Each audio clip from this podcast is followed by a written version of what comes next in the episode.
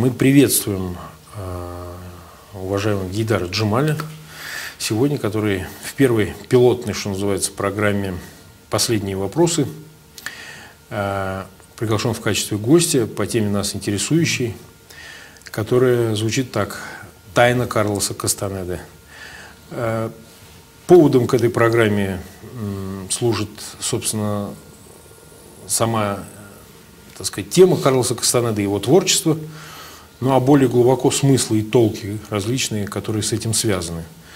Буквально, вот, что называется, на днях скончалась его единственная официальная супруга, в которой он очень непродолжительное время состоял в браке.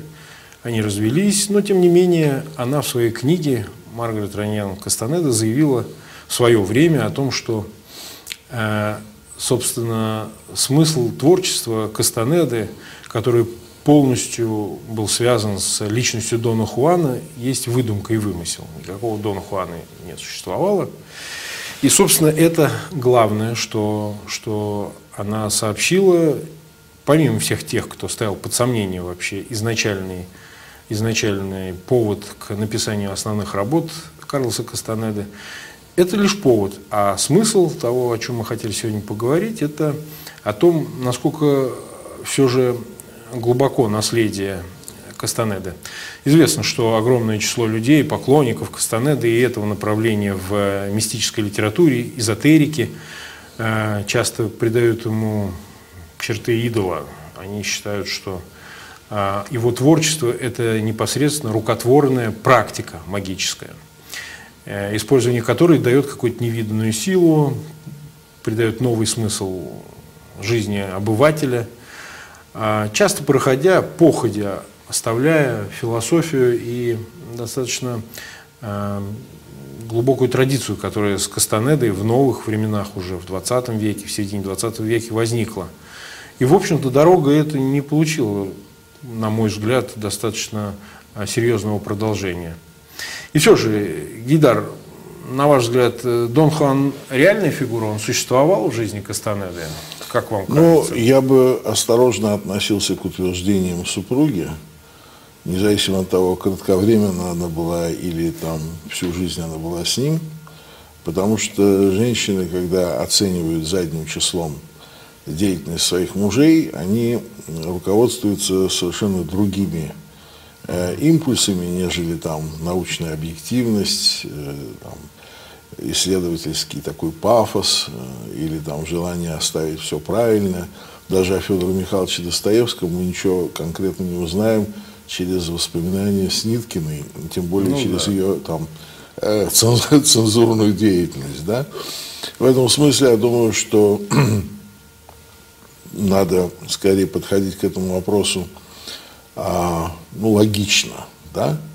а, что зацепка, на мой взгляд, несомненно, была был какой-то индеец, возможно, даже его звали Дон Хуан, но, может быть, это даже и не обязательно, который, конечно, дал отправной толчок. Это совершенно, ну, для меня лично это без сомнения, потому что, ну, есть как бы у меня тоже опыт встречи с разными замечательными людьми.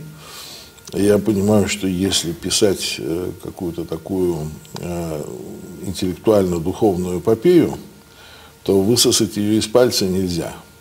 А должен быть какой-то образ, или это будет синтетический образ, там, несколько больших фигур. Но где-то это должно зажечь. И э, потом, конечно, он уходит в личный опыт, потом, может быть, он порывает вот с вдохновением, которое отправляется от реальной фигуры, потому что какая-то зацепка была, поэтому я этой супруге не верю. Вот. Ну, что касается э, самого текста, я с ним познакомился очень давно, то есть, ну, да, думаю, что в конце 70-х. И вообще тогда вот несколько человек из моего близкого окружения, они стали просто фанатами этого дела. В общем, конечно, они тоже потом очень обиделись на продолжение этой серии после четвертой, пятой книги, но они читали все равно все, но уже все более и более, так сказать, злились и расстраивались. А почему? Ну, потому что они видели, что это уже не Кастанеда, это ушло там куда-то, это уже коммерция, это все. У них возник инстинкт правильного Кастанеда. Угу. То есть с первых трех работ, даже четырех, ну, четвертая пограничная, у них как бы возник вот э, такой инстинкт адепта, такой да, ну, да. внутренний компас такой, что где это вот о том, где не о том. Но надо сказать, что, например, был такой э, Василий, э, сейчас не вспомню его фамилию, ну, это даже не суть важно. А, интересный был человек, он был ихтиологом, кандидатом наук, ихтиологом по акулам специалистом. Uh-huh. Вот в 70-е годы. Он плавал на Витязе, научное судно. И он внезапно из такого кондового э, материализма, он биолог, ихтиолог, ну, да. он стал заниматься эзотеризмом. И он был такой, в общем, человек э, брутальный, вот, и как бы все желающий испытать на своей шкуре. То есть, если ему говорят, что вот розетка вне электричества, он туда сразу сует два пальца. Uh-huh. Пока его так вот не ударит, он не поверит. И вот, э, значит, он был первым переводчиком. То есть вот все, кто знает с тех пор, там, 35-летней, там, 40-летней давности эти переводы, сам издат, слепая печать, да. шрифт. Это вот он, да, но, конечно, он знал, как их теолог, плавающий на витязе английский язык, но знал его как советский э, кандидат наук ужасно. То есть там было очень много, естественно, ошибок в переводе. Там он путал чешуйки и весы, touch the scales. Uh-huh. Он переводил как потрогать чешуйки, хотя там это коснись, коснись весов было в тексте. Вот. Но там, в частности, один из наиболее таких живучих, могучих, монументальных ляпов его перевода было то, что вот есть там слово allies, угу. пишется там A, double L, Y, угу. да, да. который он переводил как Олли. Ну, потому что A, double L это all, да. Так. Значит, к нему он добавлял этот Y, и у него получалось произношение Олли. Он не знал, что это такое. Олли и Олли, то есть какие-то там некие сущности, entities, какие-то uh там uh реальности. Да? Это на самом деле имеется в виду союзники. То есть да, в виду союзники. Ну, так как в тексте Кастанеды те, уже более В тексте понял, союзники, более да, да. Ну, понятно. Там по-английски это произносится как ally, а по, э, значит, ally или по-американски ally. Да, вот. да. Он писал Олли, он не знал, что такое. Олли, возник новый, э, как бы новая реальность возникла. Возникли такие вот Олли, которые нас окружают. С точки зрения эзотеризма это не так, в общем-то, и плохо, на самом деле. Да. Для да. эзотерики... Это вот... гораздо интереснее, чем какие-то да. союзники. Да, да, да. Там... Вот. Да. А возникли Олли, и все говорили Олли, Олли. И я был в серьезном таком высоком помире. И вот, значит, однажды мы с друзьями там у нас была группа, они были кастанедовцы, там, ну, я, так сказать, не буду называть их имена, потому что среди них были очень известные сегодня люди. Да, пожалуй, не стоит. Да. Значит, нам было, сейчас я скажу, сколько. Где-то четыре человека со мной еще было, так. ну, со мной пять. Вот. Мы оказались значит, на западном Памире на высоте где-то 3500 Э, и решили отдохнуть. Мы пришли к одному озеру. Это было Моренное озеро. Ну, Моренное озеро, это понятно, что там жизни ну, да. нет. Нет никакой. никакой. Да? На этой высоте там, вообще практически а, жизни. Да, жизни никакой нет. Значит, что меня потрясло сразу, потому что у меня к тому времени уже был хороший, богатый опыт. Вот, мы вышли на берег, там, сбросили рюкзаки, вышли на такой высокий берег, где под нами такое зеркало этого моренного озера. И вдруг э, стайка каких-то птиц поднялась оттуда. Не должно было быть этих птиц. Ну, фррр, там какая-то... Мы даже не поняли, что это. Ну, кто-то пошутил утки. Но, в общем, как-то сразу стало так немножко странновато. И потом мы увидели такой странный феномен, что посреди озера возникла такая рябь, как бы от быстро плывущего под водой тела как если бы кто-то такое полузатонувшее невидимое бревно тащил на веревке э, там с какой-то, допустим, вот шлюпки, да, там, или руками там выбирал, вот это бревно просто где-то, может, километров 15, там, там 10 узлов в час, вот оно как бы вот так стремительно двигалось. И от него такая рябь шла. Что это не было видно, но сразу пошли шуточки про Лохнес, туда-сюда. И мы решили там постоять. Мы стали там, значит, разбили палатки, и вокруг на многие-многие километры ни души, реально. То есть там ближайший какой-нибудь чабан, который пас какую-нибудь там атару, ну, это километров... не поднимают. Нет, куда-то вниз, там 30-40 километров, кишлак, еще дальше. Вот. И там было очень много таких тропинок, угу. которые воспринимались как ну, любопытная тропинка, очевидно, протоптанная. Ты идешь, она никуда. Это звериные тропы были. И такой лунный пейзаж, то есть э, камни такого кирпичного формата, но величиной с комнату. То есть где-то вот там 4 на 3 на 2. Вот так, такого рода кирпичи. Они как бы вот так вот небрежно были навалены, как попало. Вот. И дальше там пошли феномены, паранормальные феномены, которые мы там утром... Э, было не до смеха, вот честно скажу, не до смеха было. Утром, собираясь там у костра, там обсуждалось все это, естественно, Олли, Олли, так как так с полу, полушутливо, но ну, с небольшой долей шутки, потому что на самом деле не до смеха. Там э, конкретно были какие феномены. Вот ты залезаешь в палатку, вот, пытаешься заснуть, вокруг тебя вдруг начинает раздаваться скрип, знаешь, такие вот башмаки со скрипом. Да, да скрип, скрип, скрип, скрип, как знаменитый этот медведь из сказки. Вот. Как будто вот кто-то ходит в вычагах таких, где э, значит, такая незакрепленная э, вставка, как она называется, э, ну, как бы это самое, стелька, да? Да, да, да. Вот обычно она скрипит. Явные шаги такие. Ну, понятно, что, э, значит, холод, высота, моросит еще дождик, там, ты в теплом спальнике трясешься, ну, понятно, что снаружи никого быть не может. А потом начинает дергать за веревки. То есть явное такое дергание физическое. А, доводит до совершенно иступления, потому что ты понимаешь, что там никого не может быть. Но уже потом а, началось как бы такой уже такой физический плыв, то есть, ну, я бы сказал, психический плыв, да, а я помню, как один из э, значит, спутников, ну, как бы наиболее такой солидный и наиболее такой вменяемый из всех, он просто заорал, что если кто будет там шутить, я предупреждаю, бью ножом прямо через палатку, сразу, разговоров нет. То есть, если кому в голову пошутить, то бью просто ножом. Мы все были вооружены холодным оружием, естественно, там здоровенные такие вот были тесаки, то есть серьезно. Но потом, значит, на какой-то день там началась истерика, то есть вдруг я слышу мое имя истерически выкрикаемое.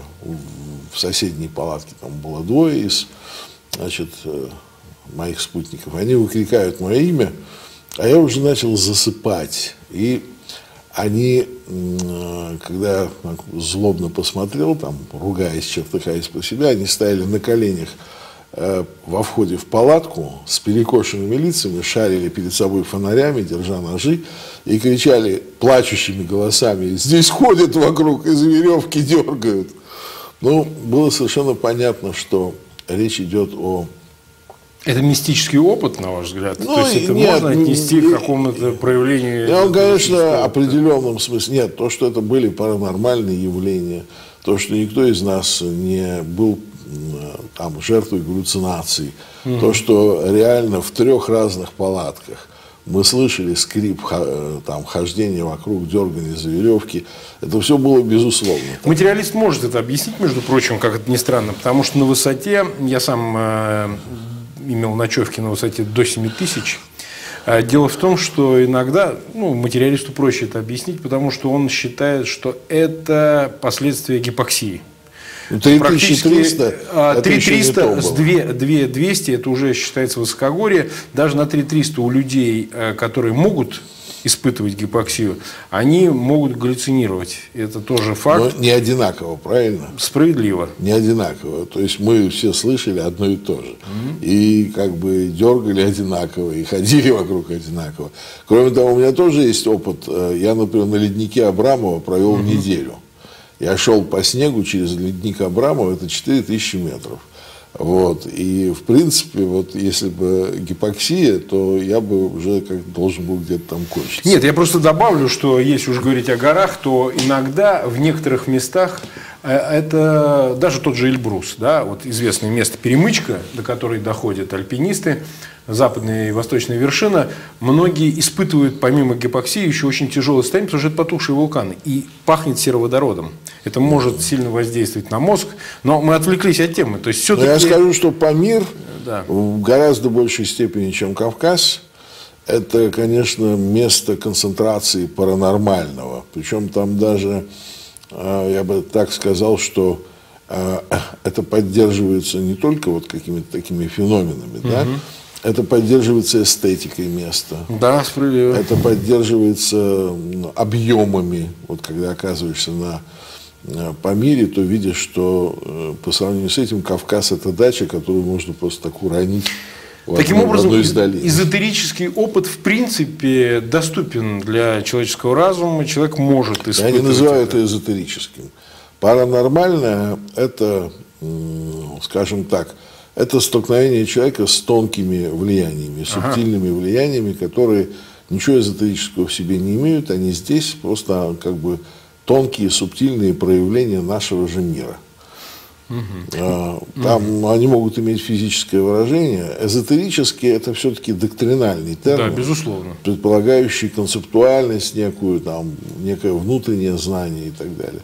Вот такого рода в определенных местах можно встретить. Это, в принципе, для этого не нужно быть посвященным или как-то предрасположенным. Ну вот в книге его первой части «Учение Дона Хуана», собственно, все крутится вокруг первого опыта, вокруг Дона Хуана.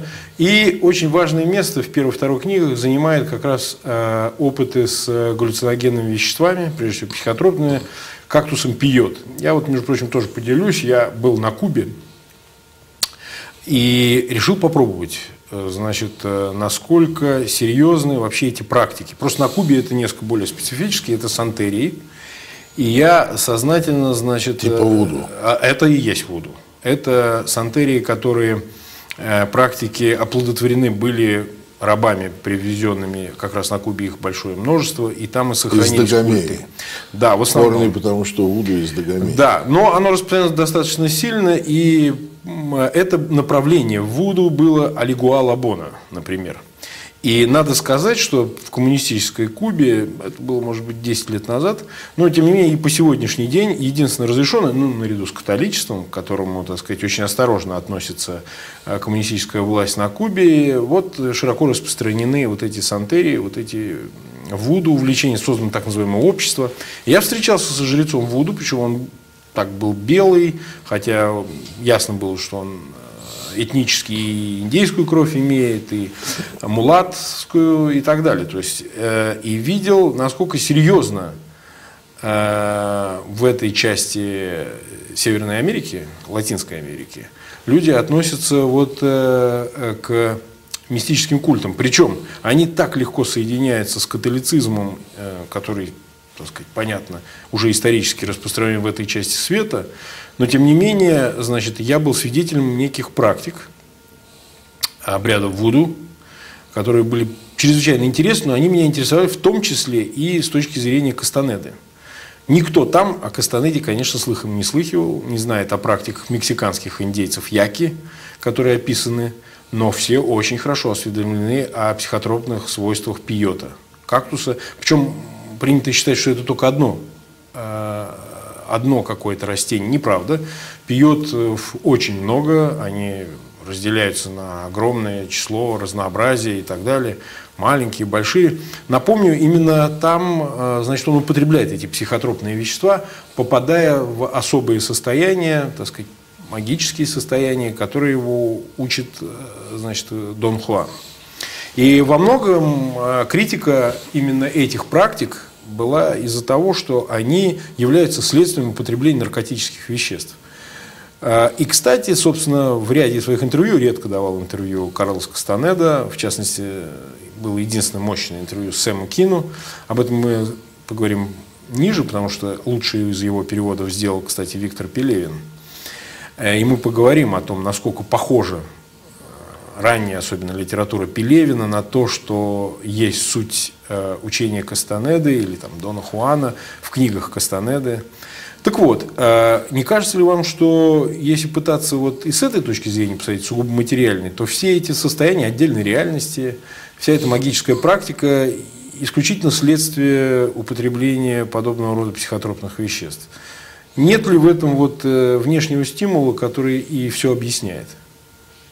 Ну, дело в том, что психотропное вещество, оно, а, как бы, если делать акцент на том, что это просто химия, mm. то это ерунда, потому что на самом деле химия никак не объясняет э, такой вот внешней феноменологии. Ведь понятно, что серьезность этих практик для внешнего наблюдателя заключается в том, что под влиянием вот этих психотропных веществ, э, скажем, шаман или там, человек, обладающий определенной подготовкой, осуществляет какие-то внешние феномены, да, которые угу. выходят за рамки обычного.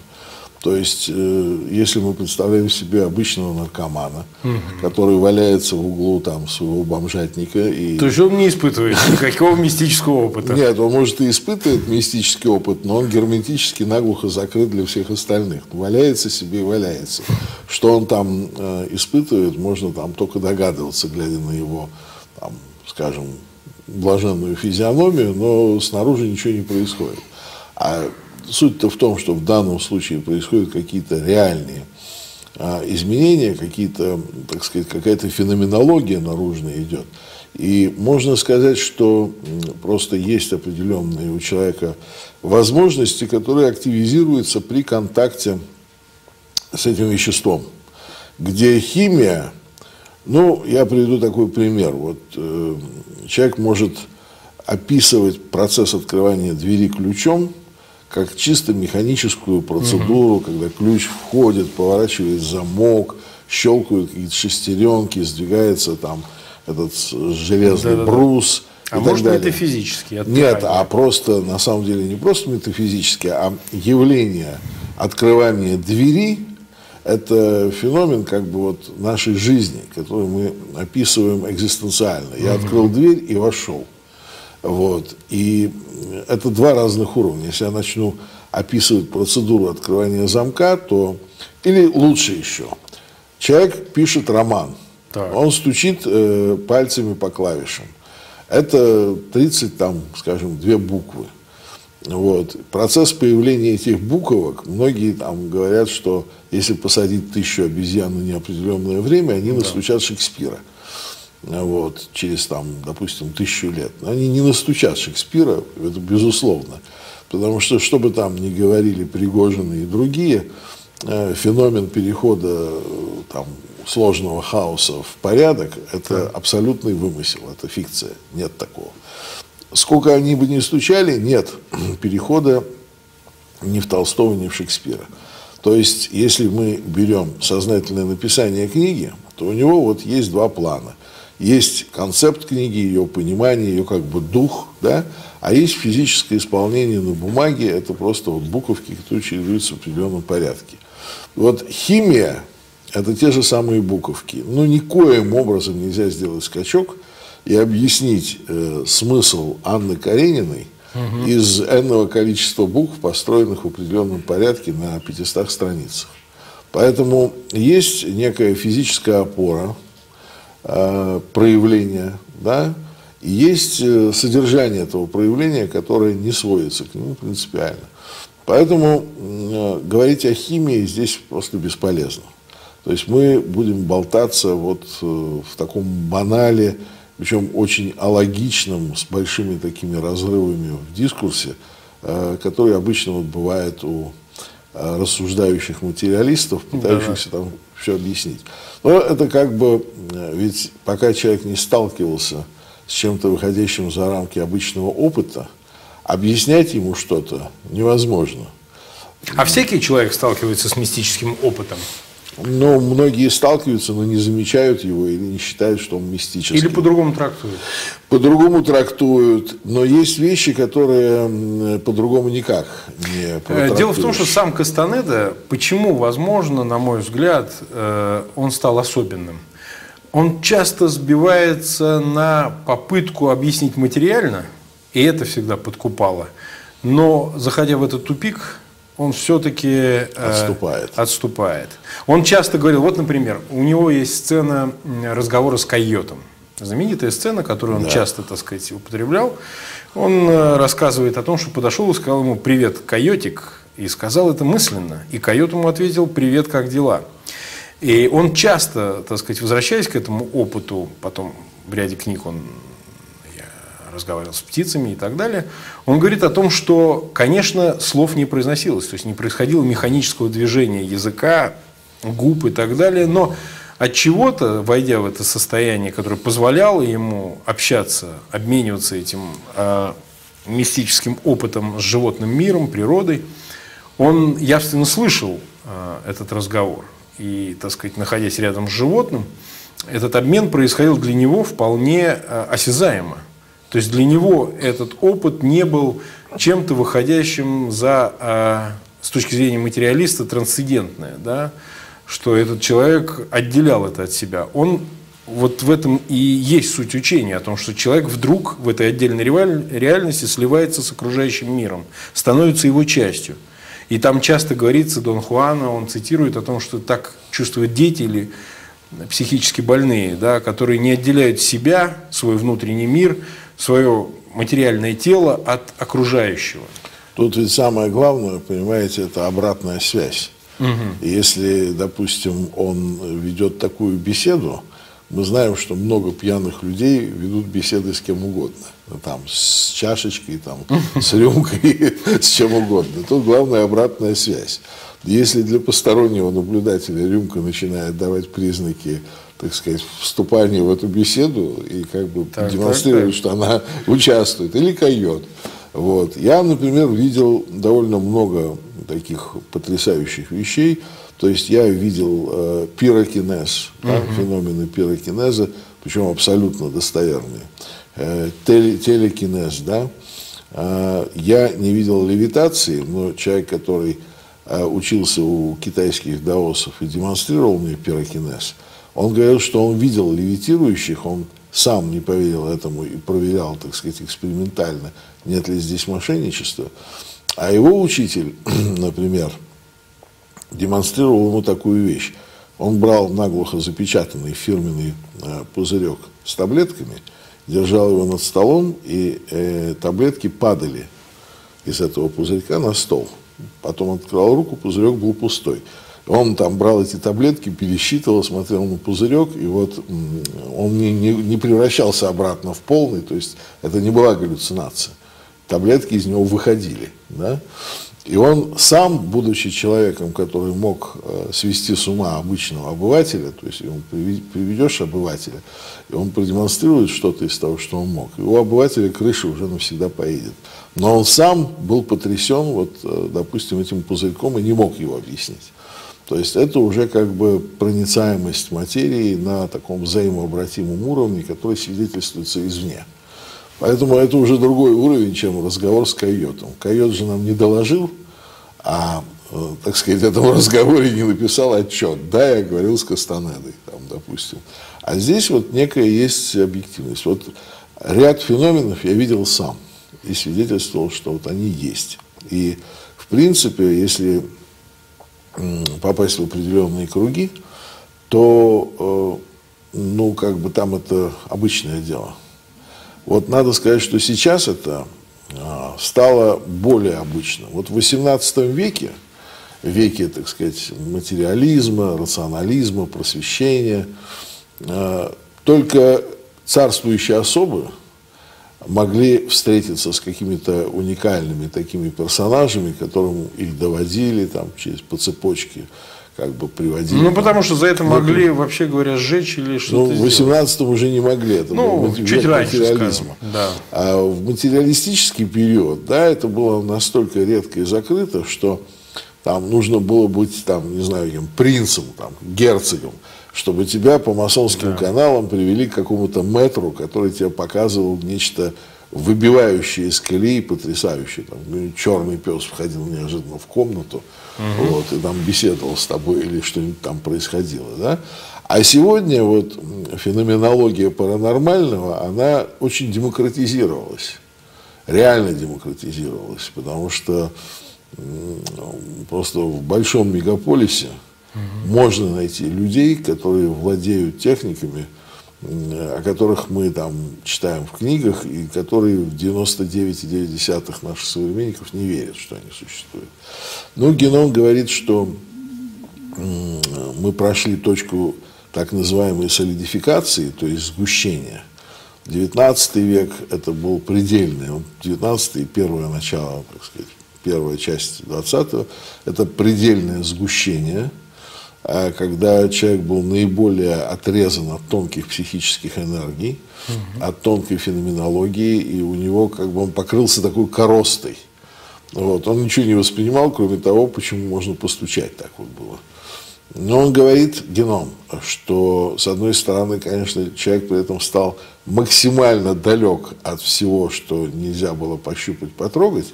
С другой стороны, эта короста его защищала от разрушительных тонких влияний снизу. Но этот пик вот, э, солидификации, он был пройден. И скорлупа, которой было обличено западное, во всяком случае, человечество, она стала трескаться, но сверху-то вот это вот заросло, то есть луч сверху, как бы он не проникает внутрь, а снизу эта стена или эта скорлупа стала трескаться, и тонкие влияния снизу стали проходить уже масштабно, все более и более массово. А Кастанеда был частью вот этих влияний, частью этих э, Абсолютно точно, влияний. что он был частью Случайно ли это, что в 60-х годах это произошло? В тот момент, напомню, просто многие не очень хронологически идентифицируют эти процессы. Книги Кастанеда начали в общем-то, выходить, когда ярок был век перелома известного, да, и движение хиппи, всякого рода там цветов, не будем да, забывать, что это на Западе. там опыт ЛСД. Да, да, да, да, опыт ЛСД, и все это как-то совпало. Вот э, была ли благодатной почва именно в США, потому что Запад США, как раз Сан-Франциско, Калифорния и вот э, э Лос-Анджелес, где обитал Кастанеда и совершал свои, значит, эти поездки мистические к Дону Хуану, да, значит, э, ну, соответственно, в Аризону и в Мексику. Не получилось ли так, что его книги просто быстро упали на удобренную почву? Потому что сейчас э, подобного рода опыты и практики, попытка их распространения не пользуются таким бешеным все же успехом. Потому что по большей части, на мой взгляд, вот эзотерическое направление занято мошенниками. И по существу своему, там, где фактически это свелось либо к бизнесу, либо попытке использования сугубо материальных практик, ну, посредством гипноза, посредством каких-то знакомых методов, э, в общем-то, овеществления вот этого мистического мира, выпускать книги, проводить лекции, собирать денежки, оно как-то утратило вот этот магический смысл, вся вот эта, так сказать, называемая эзотерическая работа. Ну, оно утратило, с одной стороны, с другой стороны, есть э, просто активное вмешательство власти в это дело, потому что власть и по моему опыту практически любые, так сказать, центры власти, такой легитимной, они стараются собирать такого рода реальных людей, которые нечто могут э, манифестировать там феноменологию, о которой писал в 70-е годы в ранних книжках Стивен Кинг, да, там пирокинез, телекинез и так далее, они все, как правило, находятся под контролем спецслужб, как правило, к ним отсекается, я вот свидетель, как это делается, как правило, к ним отсекается доступ. То есть ты знакомишься с человеком, угу. который нечто может, а потом раз его берут под контроль, уже к нему там нельзя дозвониться, уже тебя предупреждают, что с этим человеком лучше не общаться, потому что он там уже как бы ангажирован, и он оказывается в определенном окружении человека, номер один данного региона. То есть это постоянно. Ну, что касается таких стран, как э, Китай, Корея, ну, я думаю, особенно северная, вот, э, скорее всего, там другие страны Юго-Восточной Азии, то в высших эшелонах власти там э, это просто такое вот институционализированное, да, то есть эти люди сопровождают, как правило, э, высоких чиновников спецслужб или там тем более вот государственной власти. То есть идет процесс как бы вытягивания э, всех таких вот моментов, э, особенно в тех странах, которые были э, под покровом материалистической идеологии. Угу. Вот у них была такая вот научно-материалистическая ширма. То есть это ну, та же самая скорлупа. Только страны СНГ, Китай, да. да там просто идет так, как пылесосом вытягивают все такие вот кадры и концентрируются они на самом верху. Ну и, естественно, людям говорят, что не обращайте внимания, там много мошенников. Более того, возможно, поощряют мошенничество для того, чтобы дезориентировать обывателя. Но это все амбивалентно, потому что мошенничество – это на самом деле один из как бы теневых аспектов тонкой феноменологии, угу. которая двойственна. Потому что когда мы имеем дело с мошенником, он, он пародирует нечто реальное. Да? Вот, допустим, э, Елена Петровна Плавацкая, она прибегала к нехорошим таким вот вещам, там, трюкам, когда у нее колокольчики там да, да, да. из пеньюара там вываливались во время сеанса. Но сказать, что она мошенница, нельзя. Ну, немножко помогала, потому что как бы вот была определенная реальность, которую она описывала, она была в ней абсолютно убеждена, но там приходят люди, но она не готова там энергетически вложиться, чтобы впечатлить их. Ну, приходится колокольчик прятать в кармане. Вот. Был такой у нее интересный очень случай. Э, у нее же был с собой, у Елены Петровны Блаватской, большая очень личность такая в XIX веке, когда она работала против вот этого вот материально сгущенной стены, против века неверия, там, века обожествления науки, там, рационализма, она практически была героиней. То есть она бросила вызов тогдашнему обществу, она создала теософское движение – да, Генон его заклеймил как лже-религию, все, но, э, честно говоря, вот что-то вот в этом есть, да, в этом пафосе такой вот борьбы, и она, в общем, подняла это движение. И с ней всегда рядом был некий копт, э, как секретарь. Естественно, копт говорил там, ну, он был египетский копт, ну, наверное, говорил по-английски, может быть, по-французски, из, кроме арабского языка. И вот она э, собрала людей, и она говорит, что, ну, как вот вам объяснить, что я, скажем, получаю прямой сигнал от Белого Братства Гималаев и просто записываю много из того, что я э, написала. Ну вот сейчас вот копт, вы понимаете, что он на русском языке не говорит. Да, не говорит, понимаем. Вот сейчас он запишет, э, так сказать, я передам ему инвальтируя его неким сигналом, он запишет евангельскую фразу по-русски. Вот. Очень хорошо. Копт садится, погружается в транс, она, значит, тоже, так сказать, медитирует, погружается в транс, копт берет ручку и начинает там, перо гусиное, начинает писать. Блаженны врущие, ибо их есть Царство Небесное. То есть он пропускает букву, да?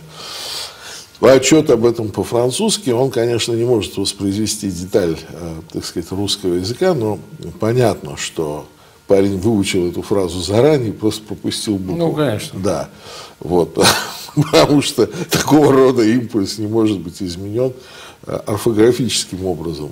Сигнал не может пройти в такой вот э, гэг орфографического образца. Конечно, скандал был серьезный. Об этом написал племянник великого русского философа Соловьева, Владимир Соловьев, тоже Владимир, он написал «Разоблаченные жрецы Изиды». Вот. Честно говоря, вот если племянника, разоблачившего Изиду, поставить рядом с Еленой Петровной, то вот этот разоблачитель, он ее ногти не стоит. потому что Елена Петровна – это колоссальная фигура. Ну, был такой ход неудачный. А это вот никто звать никак. И вот его понимание реальности, оно бесконечно более банальное и бесконечно меньше. То есть даже тот же Карлос Кастанеда, который создал целую школу из своих последователей, поклонников, а, по-видимому, все же прибегал к неким а, таким способом для поддержания своего мистического имиджа. Потому что ведь там очень много рукотворного. Например, а Кастанеда, это общеизвестно, а, никогда не фотографировался. Осталось буквально несколько его снимков, сделанных прижизненных снимков. И это все было в рамках стирания личности, стирания личной истории. Весьма удивительно. Это практика, между прочим, не им придуманная, и не Доном Хуаном. А, эта практика известна очень многим людям и в прежние времена. То есть я ее бессознательно применял, например, с детства. Вот я знал, что рассказывать э, о своей биографии там, всем и каждому, это понижать энергетический свой статус. Угу. Ну, вообще понижать свой как бы энергетический потенциал. Ну да, вот у некоторых племен африканских, ну не только, кстати, это часто распространено, и от пигмеев до других, они отказываются фотографироваться, считая, что этим крадут, крадут часть их сущности. Э, вот в этом тоже парадокс. Казалось бы, в этом есть э, искреннее содержание, а с другой стороны, посмотрите, а вот возвращаемся к Пелевину, как раз в части того, а была ли это большая литература. Потому что ну, просто хочется себя ущипнуть, когда читаешь особенно ранние книги Пелевина, впрочем, и поздние тоже, он подражает Кастанеде. Мало об этом говорилось, но многие из тех, кто более или менее а, таких поклонников у его, казалось, как ее определяли постмодернистской литературы Пелевина, немало. Но те, кто не знает вот этих достаточно глубоких аллюзий, аналогий, которые возникают, он также не фотографируется, он стирал свою личную, что называется, историю. Ну, в Чапаев «Пустота» вторая часть просто где-то списана, мне кажется, с некоторых э, работ Кастанеды. Плюс тому он переводил Кастанеду, что не секрет. Э, говорит ли это о таком мистическом влиянии Кастанеды на современную литературу этого направления, ну, в частности, постмодернистского, да? Потому что что-то отдаленно мы найдем у Липского в 40 лет Чинжо и ряда других работ. Э, можно ли говорить, что он Кастанеда оказал, когда он стал широко доступен и когда те, кто формировали себя в этом направлении литературы, ставшим популярным, очень сильно повлиял на них литературно, скажем так. Ну да, без сомнения. Но в случае Пелевина я считаю, что это скорее эстетическое влияние. То есть это влияние стиля, потому что пелевинский контент, он немножко о другом. Во-первых, сложнее, во-вторых, он не о, так сказать, магической экзистенции. Угу. Это там, может быть, антураж такой где-то, особенно в его более ранних вещах – но, в принципе, э, там... Нет, мы говорим о черпании вдохновения. Безусловно, он не, не подражает... тема там гностицизм. Да, гностицизм, конечно. Да. Но мы не можем, так сказать, э, он бы был бы примитивен, если бы просто подражал бы. Конечно, нет. Мы говорим ну, о... Определенное влияние, да. да определенное влияние, конечно, есть, потому что, конечно, это литературная вещь Кастанеда. Но если говорить вот об идеологии, которая у Кастанеда есть помимо атмосферы. Угу. Есть атмосфера, есть такая э, захватывающая атмосфера. Но атмосфера есть э, и у авторов, которые не претендуют на магический опыт. Очень хорошая. Кстати, в этом отношении я считаю амбивалентен и до сих пор не исследован Стивен, Стивен Кинг. Угу. Вот это мое мнение, с ним можно не соглашаться. Знаю, что есть масса снобов, которые там считают его, особенно по его первым вещам, после которых они не углублялись, что это вот такой трэшевый автор или там поп, да, э, поп-культур, да. Но я считаю его великим автором. Э, на самом деле великий автор большой литературы. И э, вот у него вот очень странные вещи такие происходили. Например, известно, что в начале 2000-х годов э, очень конкретно, после того, как он написал э, эпизод сбития героя машиной, ну, там, допустим, этим самым автобусом, да, угу. микромаршрут, этой микроавтобусом, маршруткой, значит, э, его постигло то же самое. Его сбила машина возле собственного дома. Это был, по-моему, грузовичок типа «Газели». Да, была шумная история. Да, значит, там просто... Э, И как это можно интерпретировать в вот, этой Я сейчас расскажу. Водитель там э, просто вез с собой пса, с которым он беседовал. Он отвлекался на него и говорил с этим псом, кстати, к вопросу о койоте. Он с ним беседовал, пес, видимо, ему что-то отвечал. Вот, и они настолько увлеклись этой беседой, что не заметили вышедшего Сбили погулять Кинга. великого писателя Стивена Кинга. Сбили его так хорошо, что он как бы улетел там метров на 30. И у него фактически не осталось ни одной кости не переломанной. Да? Барин загремел в тюрьму. Вот. Теперь Стивен Кинг, его приговорили врачи тоже к смерти. Ну, это такое мы не лечим. Вот. Парень лежал там весь в гипсе, в подвесах и так далее, и работал над собой только изнутри. В общем, через несколько месяцев он стал вставать. Это было абсолютное чудо, то есть медики согласны, что это идет против всяких потоков и так далее. Но я э, не кончил. Он, значит, встав и придя в себя, он, значит, парень уже сидит, сбивший его. Вот. Он э, нашел Стивен Кинг и купил этот грузовик, который его сбил. А, это было сложно, но он его нашел, вычислил, он все и купил. После чего он взял молот и раздробил и уничтожил этот грузовик на мельчайшие части. Он его разнес дребезги. То есть там не осталось ни блока цилиндров, там, ни каких-то там ничего, чтобы он не раздробил. И в день, когда он это сделал, в своей камере умер водитель, э, который его сбил. То есть после того, как он уничтожил вот этот грузовик, э, в камере умирает, в этот же день умирает от разрыва сердца водитель. Это реальный факт Страшно биографии. Спросить, что стало с псом. А, то есть вот это можно считать, э, здесь есть мистическая связь.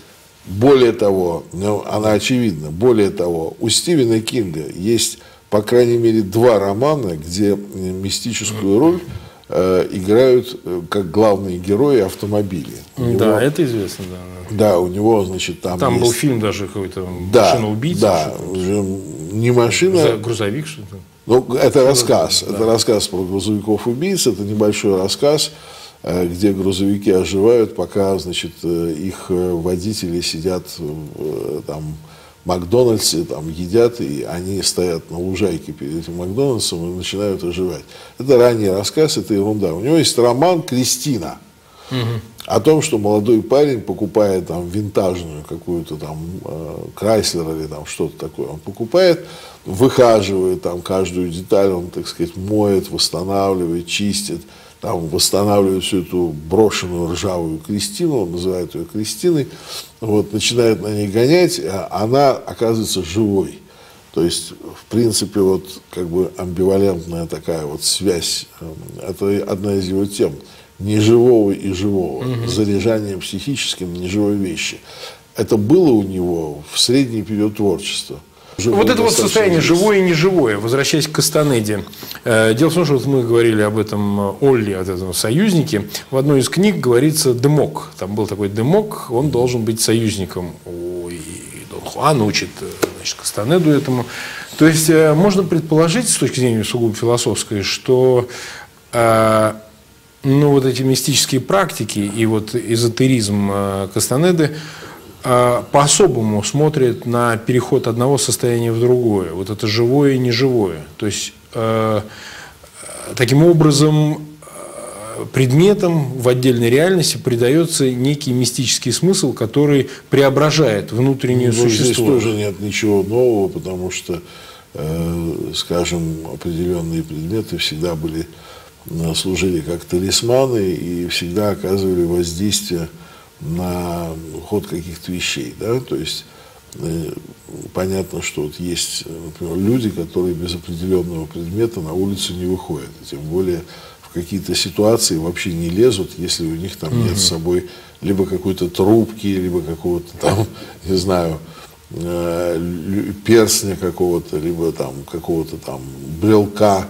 И вот без этого дела, если они вступают в ситуацию, то они там, не то что чувствуют себя плохо и из-за этого проигрывают, а просто вот там приходит там в казино, допустим, и э, не идет там ну, да. шарик там обязательно попадает в другую там лузу. Приходит там с этим брелком, то выигрывает, уходит там с каким-то там с какой-то суммой денег. Это объективные факты, которые, так сказать, засвечены. Но я бы возражал против того, чтобы называть творчество Кастанеда эзотеризмом. Потому что с моей стороны, с моей точки зрения, эзотеризм это принципиально другая вещь. Эзотеризм это довольно высокого уровня, доктринальная вещь, которая не связана вот с таким субтильным психизмом, угу. э, к которому имеет отношение Кастанеда.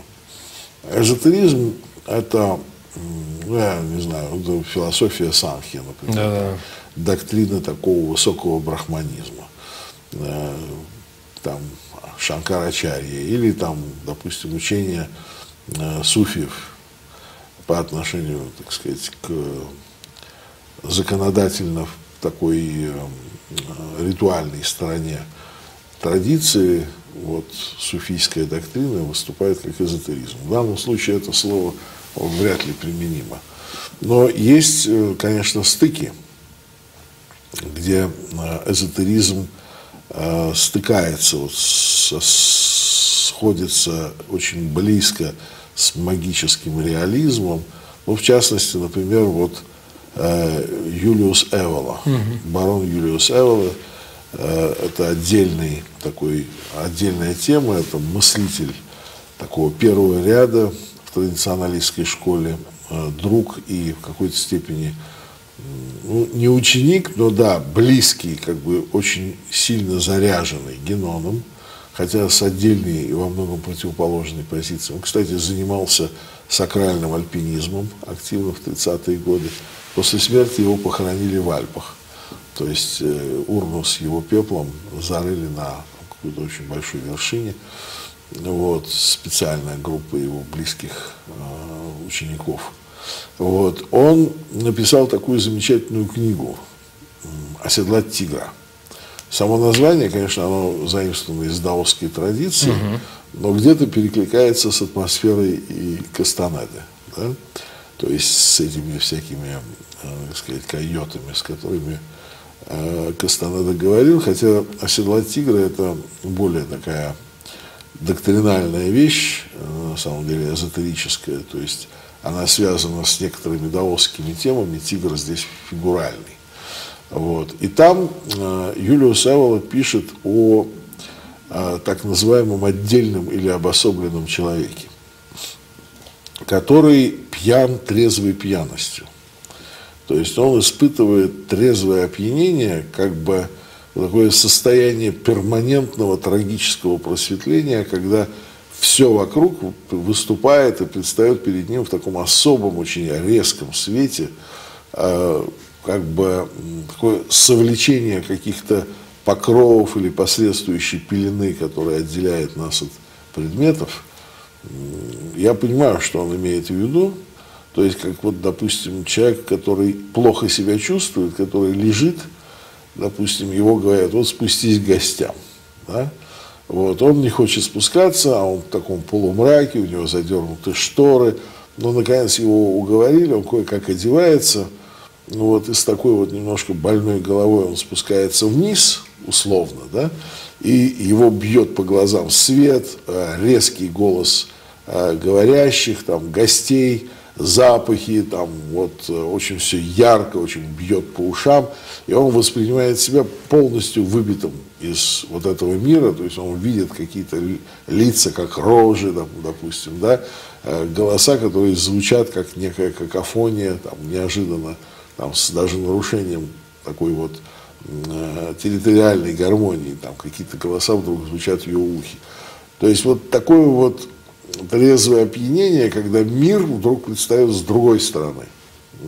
При этом этот человек, обособленный человек, он не отождествляется ни с чем, он все время чувствует себя дистанцированным от любой ситуации, от всего. Он э, плюет на то, что, допустим, есть разница между природой и какой-то ситуацией мегаполиса.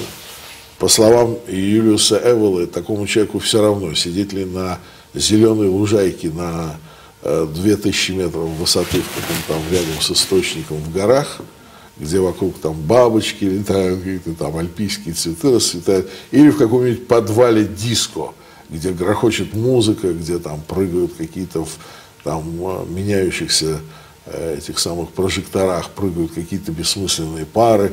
Вот для него все природа или все не природа. Это человек, который по отношению к себе уравнял все, что вокруг него. И он просто, просто понимает, что он является такой вот ослепительной точкой, единственно реальной, пролетающей через вот эту вот э, ночь безумия, в котором картинки, они равны друг другу, то есть нет выбора и предпочтения там, лужайки перед диско, да. Вот эта концепция обособленного человека, она очень такая драматическая и напряженная. Надо при этом добавить, что сам Юлиус Эвола после 1945 года, раненый во время бомбежки осколков позвоночника, он до самой смерти был э, парализован, прикован к постели.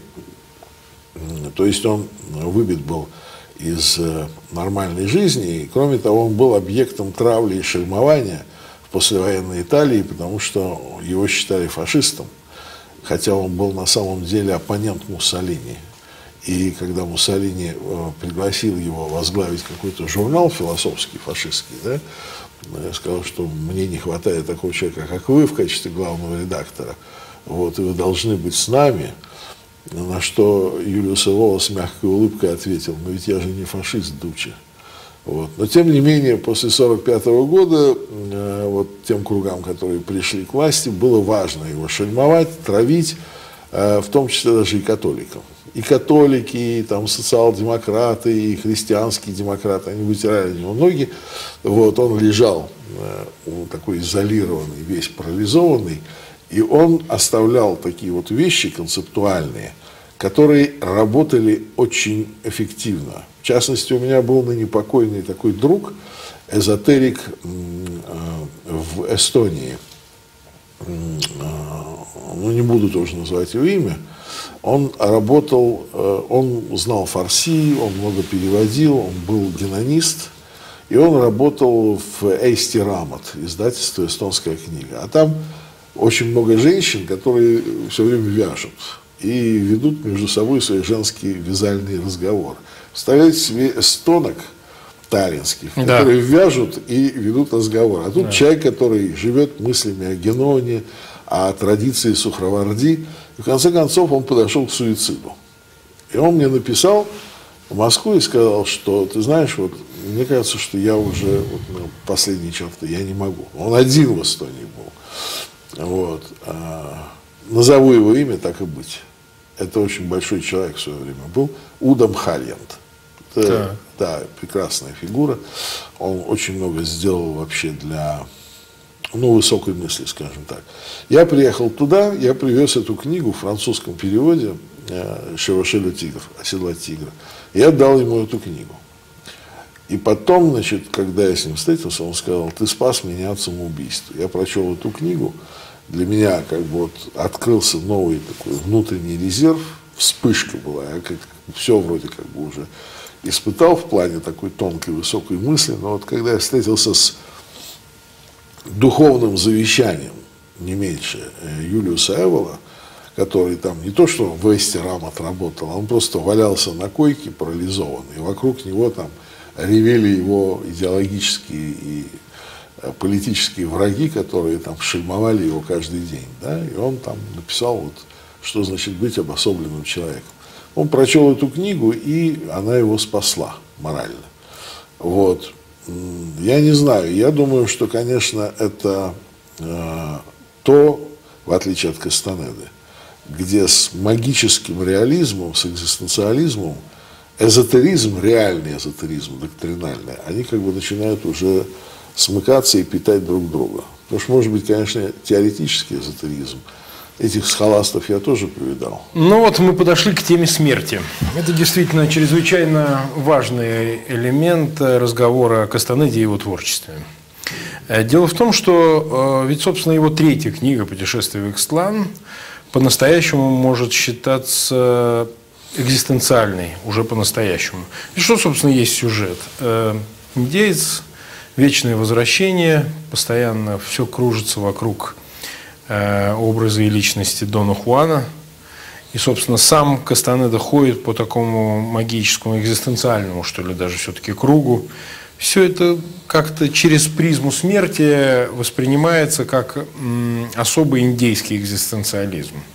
Потому что тема смерти э, в его творчестве – это ведь нечто отдельное, потому что это особое состояние, ну вот он говорит о духе воина, о вообще пути воина, о том, что, собственно, сама тема смерти, сам смысл ее движет, э, движет э, всем остальным, что остается в жизни самого Кастанеда, как героя своих же романов. И, собственно, только она является отправной точкой в его творчестве. Можно ли сказать, что, ну, наряду со смертью и другими стандартными признаками того, что является предметом достаточно детального и пристрастного исследования именно экзистенциализма, будь то европейского, и в этом он перекликается тот и другой, там, индейский, скажем, да, магический экзистенциализм Дона Хуана или Кастанеды, в данном случае мы говорим о синонимичности этих понятий, чем-то таким особенным. Значит ли это, что Кастанеда большой философ все-таки? Не только по своему образованию антропологическому, философскому, полученному в Калифорнийском университете, по содержанию книг, что скорее всего, и этим она отлична от э, природы его творчества от многих-многих произведений, схожих по жанру других авторов, э, претендовавших на значимое место в такого рода, ну, назовем ее эзотерической литературой. Важно ли это для понимания существа этого творчества? Я не думаю, что он большой философ, я думаю, что он большой писатель. А это разные вещи. Большой философ для меня. У меня как бы есть такая вот, ну, критерий оценки такой – это тот, э, послание которого можно сжать до э, страницы статьи в философском словаре, и это будет некий концепт парадигмальный, который будет работать вот независимо совершенно от того, читали мы этого философа или не читали. Вот Гегель или Декарт, ну. это большие философы, потому что их можно изложить на страничку – ну, на одну это... планку мы не ставим Кастанеду. И Я понимаю, но вот что для меня такой вот большой философ, потому что, э, допустим, вот Толстой, он написал много вещей, которые читаются, когда вот там туда уходишь в это пространство и так далее. Но как бы философом большим я бы его не назвал. Ну, конечно. Потому что когда берешь выжимку сухую, концептуальную, она как бы расплывается. Расплывается в, чем, в чем-то очень банальном. Большой философ, он создает отдел, можно сказать, интеллектуальной математики, такой вот, угу. да, которую потом можно ее применять, забыв о том, что он там, был у него автор, скажем, да. Гегелем живут куча людей, которые вообще его не открывали никогда. То есть практически вот, методологией, мышлением Гегеля. Или там другие философы, которые легко перечислить, да. А что у Кастанеда, если взять вот выжимку из того, что он а, написал, кроме атмосферы, кроме а, прекрасных афоризмов, кроме а, вот а, то, что называется художественная ткань. Вот взять и э, не, некий алгоритм кастанедизма э, собрать так, чтобы это было вот без упоминания его имени – Просто вот, ну, визион такой, да, но четкий, понятийный, категориальный, абсолютно отрешенный от всякой эстетики. Вот. Э, то есть никакого отдельного, отдельного магического экзистенциализма он не создал. Ну, он, да, вот, то есть такой философемой, которая была бы предъявлена в очищенном от его личности, от его работ виде, которую можно было бы изложить, а мы бы прочли и сказать, да, черт побери, да это же Кастанеда. То есть почему тут имени нет, почему тут ссылок нет. Ну, Кастанедовская картина мира. Такого же нет.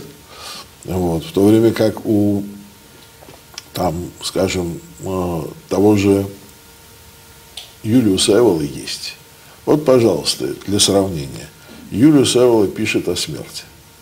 Он, э, это в алхимической традиции, он говорит, что э, человек – это очень хрупкое, очень неустойчивое, э, собрание, конгломерат э, элементов, которые в принципе не должны быть связаны между собой. Они э, собраны такой точкой сборки, которая mm. очень уязвима. Но термин это... Кастанеда. Точка сборки? Да. Ну, допустим, я, кстати говоря, его использую не потому, что это эволовский, а просто потому, что он уже вошел в наш язык. Но я не помню, так ли это было в эволовском тексте. Но, тем не менее, вот они собраны в неустойчивый такой баланс на некоторое время. Но у этого баланса есть э, тайная сигнатура, то есть тайное имя, которое ты должен найти.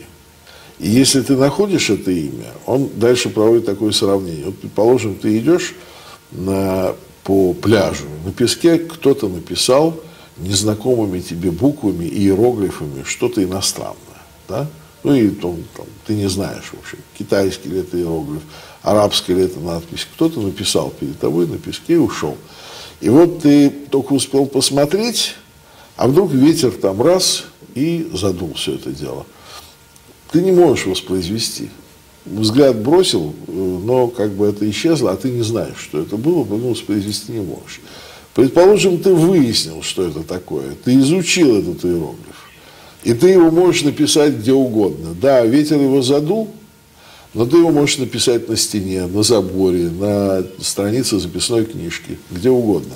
То есть имеется в виду, что если ты знаешь иероглиф той точки сборки, благодаря которой неустойчиво держится вот этот конгломерат, то этот конгломерат может рассыпаться, но ты можешь написать свое тайное имя на любом другом пространстве, другого ли мира, этого ли мира. Ты можешь всегда воспроизвести э, алгоритм самого себя, потому что ты знаешь этот иероглиф. Образ очень четкий, он не лишен определенной литературной метафоричности, но он концептуален. По, по его поводу можно там рассуждать, скажем, там, проблема эзотеризма и в свете семантики, семиотики знака, угу. допустим. Да? Это можно. А можно ли такое найти у Кастанеда? Ну, что-то отдаленно подобное, да. Отдаленно. Вот так вот сформулировать, да, и предъявить это в качестве там. Всегда я поверяю это э, тем, что может ли на эту тему быть холодная, бесстрастная страничка в энциклопедии. Можно ли это все свести к двум колонкам на странице вот специальной энциклопедии? Чтобы ты взял и познакомился с концептом, не входя вот ни в чтение, ни там в изучение биографии этого автора, ни с его эстетикой, а просто вот как бы алгоритм его сухой мысли в остатке. Вот я считаю, что с Кастанеда этого нельзя сделать. Это цельный феномен, там, живой, да, если пытаться э, как бы вывести его парадигмальную философию, ничего не получится, она тает. Из высказываний, броских, эффектных высказываний Дона Хуана э, не сделаешь это. Означает ли это, что она с точки зрения философии вторична? Все его творчество... Вот, Вторично, без, безусловно, потому что Кастанеде предшествовал такой, например, очень неоднозначный человек, как Гурджиев. Угу. Вот. А Гурджиев, кстати говоря, вот, это то, о чем я говорю. Гурджиев, можно сказать, гнал очень много на публику, да? Но потом появился такой персонаж, как Петр Успенский, его ученик, который из того, что он слышал и трансформировал в своем мозгу, он там написал целую кучу книг. Петр Успенский в свое время занимался вопросами времени и пространства, там, Пуанкаре, четвертое измерение, потом Терцум Арганум он написал, так сказать, вот тоже был такой ищущий человек в начале 20 века, дореволюционное такое пространство Москвы. Но вдруг он попадает на непонятного персонажа, кавказоида такого, да, на самом деле у него папа был грек, а мать армянка, вот этого Георгия Ивановича, который как бы якобы прошел все в лаптях обутый там в Центральную Азию, там Тибет, Турцию, вот, и, значит, он поражает воображение этих людей, и он начинает излагать э, теорию бодрствования, фундаментальную теорию бодрствования, он говорит, что вы все, ребята, спите, вы не можете даже 30 секунд наблюдать за движением секундной стрелки без того, чтобы ваши мысли не ушли на какую-нибудь ерунду, и в конце этих 30 секунд вы оказываетесь просто в какой-то такой реверии, в каких-то таких вот, э, так сказать, ну, полностью уходите от реальности, вместо того, чтобы каждую секунду четко и твердо знать на уровне шкуры, на уровне солнечного сплетения, что это я смотрю на эту секундную стрелку и не отклоняясь от этого. Ну, ну это напоминает, кстати, Кастанеду, потому что смысл его практик – это прекратить внутренний, внутренний диалог. Внутренний диалог, да. да. Но Гурджиев это излагал э, московской публике в 1911 году. Можно предполагать, что все же сам э, Кастанеда был знаком со своими, скажем так, предшественниками в этом смысле. Да, Гурджиев знаменит. Гурджиев потом после революции в Фонтенбло создал центр – куда к нему там и Кэтрин Мэнсфилд, там, угу. кстати, умершая там под, под воздействием его практик. И более того, такой э, известный человек, как Повель, Угу. Луи Повель или Повельс, как его некоторые признают. Но Гурджиев определенно был слабее как литератор. Его книги не могли Да, Гурджиев был слабее, но а, концептуально его вычленить в сухом остатке никаких проблем. У него потрясающая так сказать, теория, как, она, она, конечно, выглядит такой freak theory, да, mm-hmm. но она излагаема. Она излагаема, и можно повторять, э, значит, что делал Успенский в частности. Потом э, сам Гурджиев более или менее написал довольно ахинейные какие-то работы. Кстати, по концептуальной силе гораздо хуже, чем то, что Успенский написал вот, там, беседа Вильзевула со своим внуком угу. и так далее. Но э, чем интересен Гурджиев, а, он э, практически реально владел вот теми техниками, о которых он говорил. Это было засвидетельствовано массой людей, которые к нему шли. Вот там в 1946 году э, интеллигенты Э, там, из Австралии, из той же Франции и так далее, шли к нему как мухи на мед. Кэтрин Мэнсфилд умерла на, можно сказать, ниве вот, э, освоения гурджиевизма, потому что он в состоянии э, ее э, воспаления легких заставил ее красить э, зимой, значит, э, красить э, побелкой э, бывшую конюшню, в которой были настежь открыты ворота. То есть она говорит, ну я же больна, у меня там воспаление легких. Он говорит, пройдет. И оно действительно прошло, но вместе с ней. Она просто умерла. Ну хорошо, вот э, как бы делая самые общие выводы, все-таки касаясь и говоря о Кастанеде, можно ли сказать, что э, с его приходом и уходом э, открылась и закрылась вот особая страница в этом направлении творчества там эзотерического при всех вот э, том, ну да. что мы говорим, что здесь поправка, с поправкой можно говорить об эзотеризме, как вам это кажется, и что, собственно говоря, наследовать такой литературе практически некому. То есть она может, конечно, как-то трансформироваться, преображенно найти еще свое выражение в э, каких-то других областях литературного, скорее, творчества нежели вот в работах его последователей они были обширными и абсолютно беспомощными, ну, абсолютно я думаю, что проблема вот Кастанеды как раз заключается в том, что он э, слишком попсовый. Угу. То есть, что э, он сразу воздействовал на огромное количество людей, получил огромное количество фанатов. Поэтому вот этот всплеск, он э, не дает как бы вот хода, развития. Вот у Гурджиева сегодня есть определенные круги последователей. И, я думаю, пишущих тоже. Я уж не говорю о традиционалистах Геноновской школы, там, э, там Юлиуса Эвола, то есть высокий традиционализм, это безусловно, это очень закрытая вещь, и она имеет регулярно работающих людей, которые переламывают отношение к себе, то есть, если, допустим, Ватикан не хотел даже и говорить о традиционализме лет 40 назад, то сегодня ситуация уже другая. Есть кардинал, был, вернее, кардинал Даниелу, который вел там полемику, а сегодня уже многие и захвачены этим традиционализмом. Там то же самое, ну, там целый ряд можно имен таких закрытых привести, которые работают и у которых после их там смерти существует школа. Когда возникает феномен, который вовлекает в свою орбиту огромное количество людей, э, то есть все становятся просто фанатами этого, да, то школа не может возникнуть по определению. Потому что ну, это как бы выплеск, это некая веха. Это некая веха, когда э, определенная тенденция, она должна иметь на попсовом полюсе своего существования, своего проявления – вот такого одного человека, который вовлекает в свою орбиту огромное количество читателей. Угу.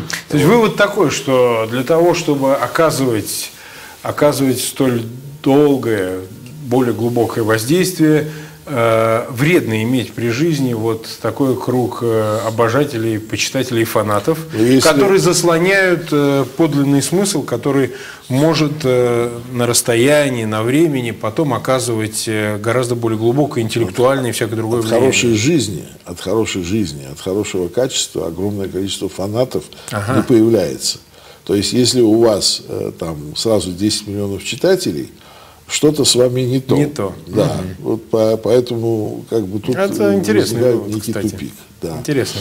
Значит, там какие-то моменты сняты, но тут есть другая сторона. Кастанеду могут забыть, Кастанеду может выйти из моды. Вот. Кастанеду могут, так сказать, откладывать с некоторым жестом пренебрежения те, кто на нем торчали в юности. Но Кастанеда взрыхлил мозги многих миллионов. Это уже никуда не денется. Поэтому, допустим, сейчас люди могут осторожно относиться к мошенникам, в то время как там 30 лет, там 40 лет назад они, э, там, допустим, были падки на это, или мошенников было меньше. Но то, что это взрыхленные мозги, они будут реципиентами сигналов, идущих вот на этом уровне, только переформатированных, это точно.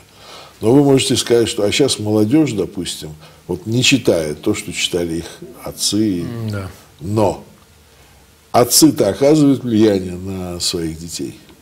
То есть Кастанедовский отец может даже находясь в конфликте со своим сыном, который говорит ему, папа, там, ты старый дурак, ты там Кастанеду читал, все равно он получил эту импрессию даже через негатив. Его внук будет чувствовать влияние Кастанеды, вернется к этому на другом уровне, угу. вернется к своему деду. И ну, раз послано, этот сигнал никуда не денется. Он не будет существовать в виде школы, в виде там, некой традиции, в виде масонской ложи. Угу. Но на уровне попсы он будет долго-долго. Как импульс какой-то. Да, как импульс. Ну что же, спасибо. Я благодарю Гейдара Джамаля за эту интереснейшую беседу. Мы надеемся, что тема, связанная вот э, с основным смыслом цикла нашей программы. Она не исчерпаема, мы будем говорить и на другие темы. Рады будем видеть э, в качестве собеседника. Спасибо, спасибо, Марк.